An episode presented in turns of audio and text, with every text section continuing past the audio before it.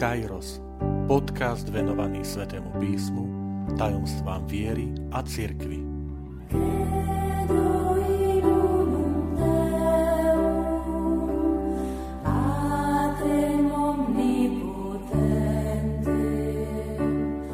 Triciata štvrtá časť. Kňastvo Ježiša Krista. Vitajte pri počúvaní tohto podcastu, Volám sa František Trstenský, som katolícky kňaz, farár v Kešmarku a prednášam sväté písmo na Teologickom inštitúte v Spišskom podradí. Sme navyknutí v katolíckej cirkvi rozprávať o Ježišovi Kristovi ako o kňazovi. Stačí spomenúť sviatok Najsvetejšieho tela a krvi – alebo Zelený štvrtok a ustanovenie nielen sviatosti oltárnej, ale aj sviatosti kňastva. Alebo Veľký piatok a vôbec tému obety Ježiša Krista na kríži, keď priniesol, vydal vlastný život nebeskému Otcovi. Poďme sa v tejto časti bližšie pozrieť, ako o kňastve Ježiša Krista rozpráva sväté písmo. Samozrejme, zameriam sa na novozákonné texty na osobu Ježiša Krista. Z pohľadu židovského chápania Ježiš Kristus vôbec nesplňa podmienky, aby bol označený výrazom kňaz. Totiž v starom zákone, v židovstve, to židovské kňastvo požadovalo tri podmienky, aby niekto mohol byť označený titulom kňaz. V prvom rade musel patriť do kmeňa Lévy. Tento kmeň spomedzi dvanástich Boh vybral, aby plnil kňazskú službu. Prvý kňaz bol Áron, ktorého vysvetil do tejto služby jeho brat Mojžiš, obaja patria do kmeňa Lévyho. A potom v židostve sa dedične odovzdával tento kňazský úrad z otca na syna. Podmienkou bola práve prináležitosť ku kmeňu Lévy. Druhým e, kritériom bolo isté oddelenie sa od ľudí. Už samotný Jeruzalemský chrám bol tak stavaný, že boli isté miesta, na ktoré mohol stúpiť iba kňaz. Boli rôzne nádvoria. Nádvorie pohanov, to znamená, mohli tam vstúpiť aj tí, ktorí neboli židia. Potom nádvorie žien, kde mohli vstúpiť židia ženy, ale už osobitne ďalej sa nemohli dostať. Nádvorie mužov, teda potom príslušníci mužského pohlavia, až napokon v chráme časti, či už vnútorné, alebo aj nádvorie kňazov a potom svetiňa, svetiňa svetých, kde mohol vstúpiť len veľkňaz, a teda ten, kto patrí do kmeňa Lévyho. Ale už aj to, čo som spomenul, že kňazom mohol byť niekto, kto patril iba do kmeňa Lévyho znamenalo isté vyhranenie sa, vyčlenenie z ostatných kmeňov Izraela. Napokon aj prinášanie obety e, bolo vyhradené kňazom. Nájdeme e, tieto znaky aj v Svetom písme, čo by sa vzťahovalo na Ježiša Krista. Ešte je tu tretie kritérium, doplním, a to je kritérium sprostredkovania. Kňaz je ten, ktorý je vyčlenený spomedzi ľudí, ten jeden kmeň, kmeň Lévyho, a robí istého mediátora, sprostredkovateľa medzi Bohom a židovským národom. Keď sa pozrieme na Ježiša Krista, v prvom rade Ježiš Kristus nepatril do kmeňa Lévyho. To znamená, prvá podmienka nie je spomenutá v rámci toho židovského kňastva. Ale patril do kmeňa Júdu, ktoré vieme, že skôr bol kmeň kráľovský, e, z ktorého pochádzal napokon zakladateľ Dávidovskej dynastie, Dávid, kráľ z Betlehema, z Judovho kmeňa. A potom, aj keď povieme, pozrieme sa na jeho život, na život Ježiša Krista, to nie je život, ktorý by sa vyčleňoval, vyhraňoval od ľudí, separoval. Práve naopak. Ježiš je ten, ktorý veľakrát porušuje to, čo nazývame obradnú čistotu. Obradnú čistotu, ku ktorej bol osobitne viazaný kňaz, keď išiel prinášať obetu. Veď keď prinášali kňazi v Jeruzalemskom chráme obety, tak oni odchádzali zo svojich príbytkov, zo svojich mestečiek, kde bývali a prichádzali do Jeruzalema, do Jeruzalemského chrámu, keď prišiel na nich týždeň, tá služba, aby tam strávili všet, celé to obdobie práve preto, aby dodržali obradnú čistotu. Ježiš sa stretáva s mýtnikmi, hriešnikmi, dotýka sa malomocných, nedodržiava sobotu to je e, osoba, ktorá nesplňa tieto kritéria kladené na židovské kňastvo. Ale predsa môžeme povedať o Ježišov Kristovi na základe čítania novozákonných textov tieto skutočnosti. V prvom rade e, evaneliové texty pridelujú Ježišovi titul kráľ. Máme viaceré miesta, situácie, keď zástup chce prísť a urobiť z Ježiša Krista kráľa. Dokonca aj v tom rozhovore s Ponciom Pilátom zaznieva tam tá e, otázka, tak predsa si kráľ, áno, som kráľ, ale moje kráľovstvo nie je z tohto sveta. To znamená, že aj Ježiš sám hovorí o sebe ako o tom, ktorého kráľovstvo prichádza a ktorého kráľovstvo nie je z tohto sveta. Ďalší starozákonný titul, ktorý sa používa aj na osobu Ježiša Krista, je prorok. Zástup, keď vidí znamenia, zázraky, žasne a hovorí, veľký prorok povstal medzi nami. Takže tento titul aj ľudia boli presvedčení, že, že Ježiš je jedným zo starozákonných prorokov. Spomeňme si na Ježišovu otázku na apoštolov, za koho pokladajú ľudia syna človeka. A apoštoli povedia túto verejnú mienku a povedia, áno, niektorí ťa pokladajú za jedného zo starzákonných prorokov. Avšak titul kňaz nenájdeme v evanieliách miesto, kde by ľudia udelili tento titul Ježišovi Kristovi, alebo kde by on sám priamo na seba použil tento titul. Predsa však chcem upriamiť pozornosť na dve situácie, novozákonné, evanieliové najskôr, ktoré nám ukazujú Ježiša Krista práve v tejto pozícii kniaza. Prvá je pri na Ježiša Krista. Evangelista Lukáš hovorí zaujímavý, ale dôležitý detail že keď Ježiš sa vzdialoval od svojich učeníkov a vystupoval do neba, že ich požehnal úloha žehnať, požehnávať bola skutočne vyhradená osobitným spôsobom pre židovských kňazov. Po prinesení obety v Jeruzalemskom chráme bolo súčasťou toho obradu, že kňaz požehnal zhromaždený ľud. A toto gesto spomína aj evangelista Lukáš ako gesto, s ktorým Ježiš vystupuje do neba. Že je to žehnanie.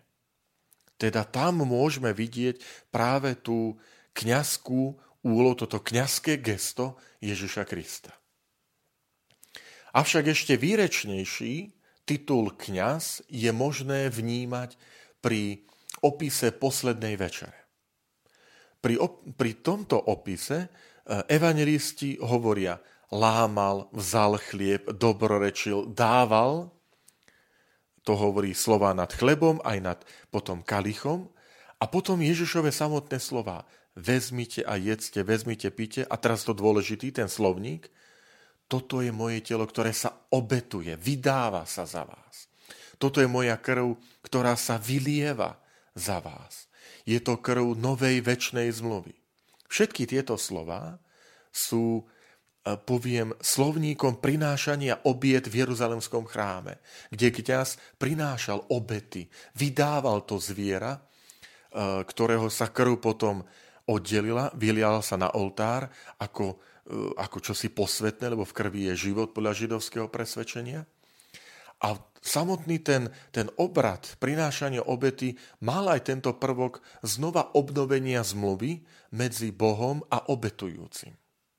To znamená, ak hľadáme v evaníliových miestach, e, v tých úrivkoch tie časti, ktoré tak osobitne sa čo najviac vystihujú e, túto charakteristiku Ježiša ako kňaza, tak môžeme povedať, že je to práve slovník poslednej večere, ktorý je potom prepojený na Kalváriu, na obetu Ježiša Krista na kríži.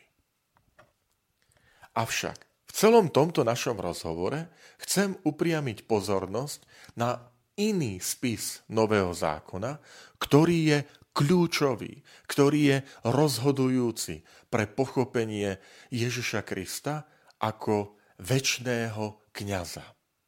A to je list Hebrejom. Tento novozákonný spis a jeho autor, ktorým nie je apoštol Pavol, hoci niektorí to tak považujú, ale nie je ním Apoštol Pavol, práve preto, že ten slovník je úplne odlišný od teológie slovníka Apoštola Pavla, tak tento e, svetopisec práve pozerá na Ježiša Krista aj cez e, pohľad starozákonného e, kňastva a v porovnaní osoby veľkňaza, a kniaza z kmeňa Lévio, ktorý opakovane musí prinášať obety na, najskôr za seba, za svoje hriechy, za hriechy svojej rodiny, potom za druhých, za národ, aby takto priniesol obetu Bohu, tak z toho vychádza, že Ježiš Kristus veľkňaz väčší, ktorý raz navždy vstúpil do svety, nepriniesol obetu vlastného života. Tak práve túto myšlienku autor listu Hebrejom rozvíma a rozvíja. A potom dôležitá vec, to novozákonné kniazstvo Ježiša Krista je odlišné v tom, že autor listu Hebrejom nehovorí o tomto oddelení sa, o tejto separácie, ale práve naopak. Keď čítame tento list, tak hovorí, že, že práve Ježiš Kristus sa vo všetkom stal podobný, pripodobnil sa bratom.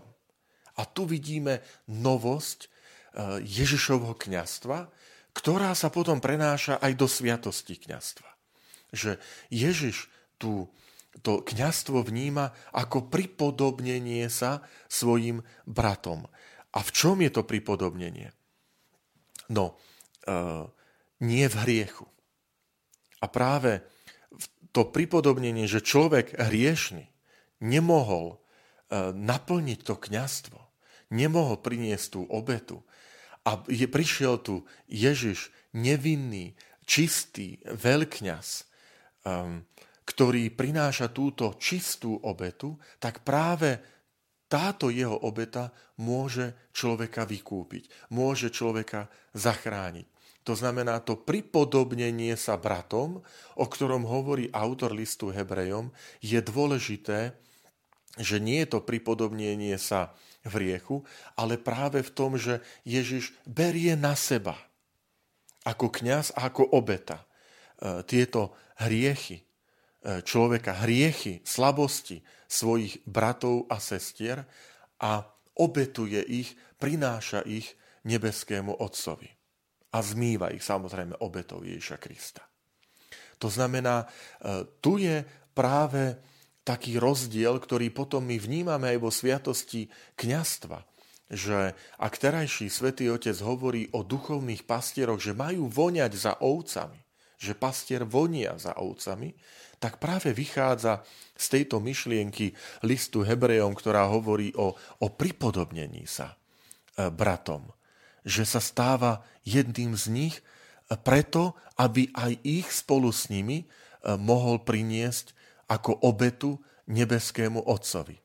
A toto chcem práve zdôrazniť, že, že Ježišovo kňastvo, a to už idem aj do slovníka Apoštola Pavla, hovorí o obete vlastného života.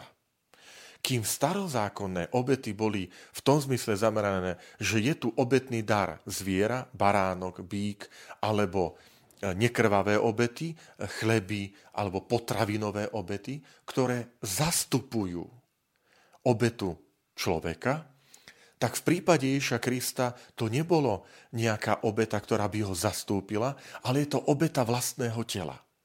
To, čo som spomenul pri poslednej večeri, že Ježiš vydáva svoje telo, teda seba samého, svoju existenciu, svoj život.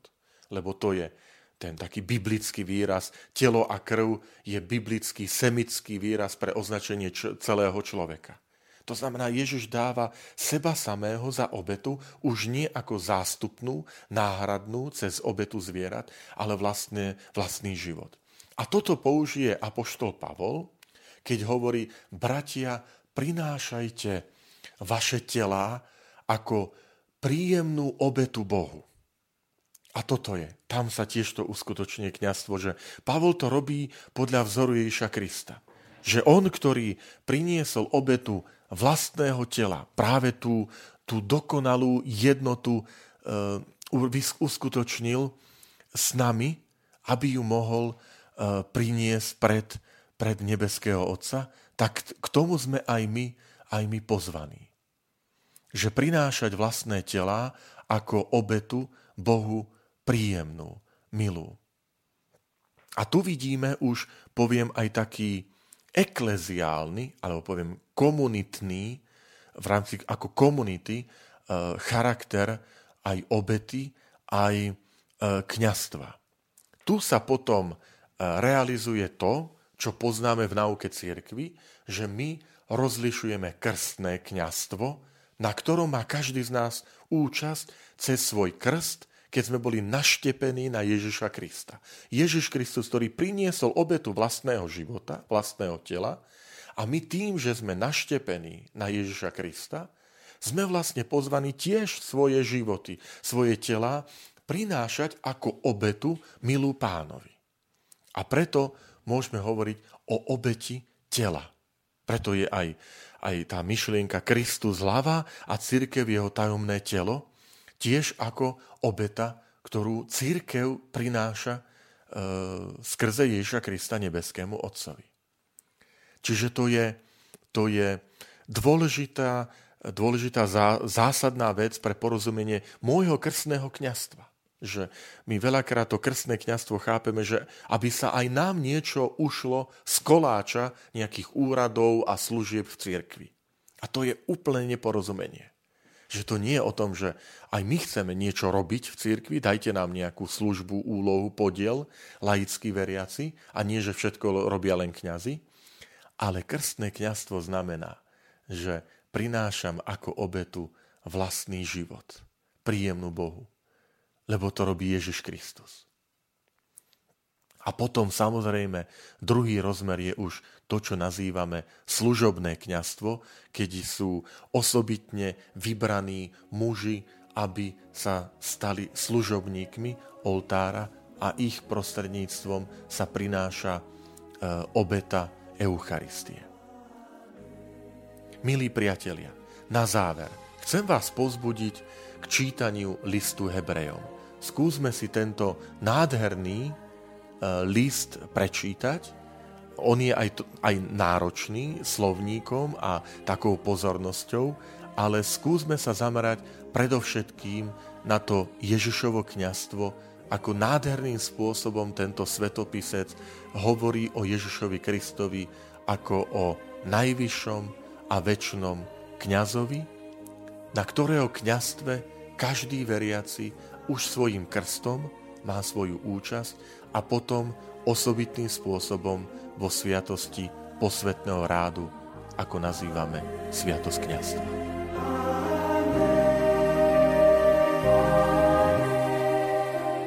Ďakujem, že ste počúvali tento podcast. Teším sa na ďalšie stretnutie s vami.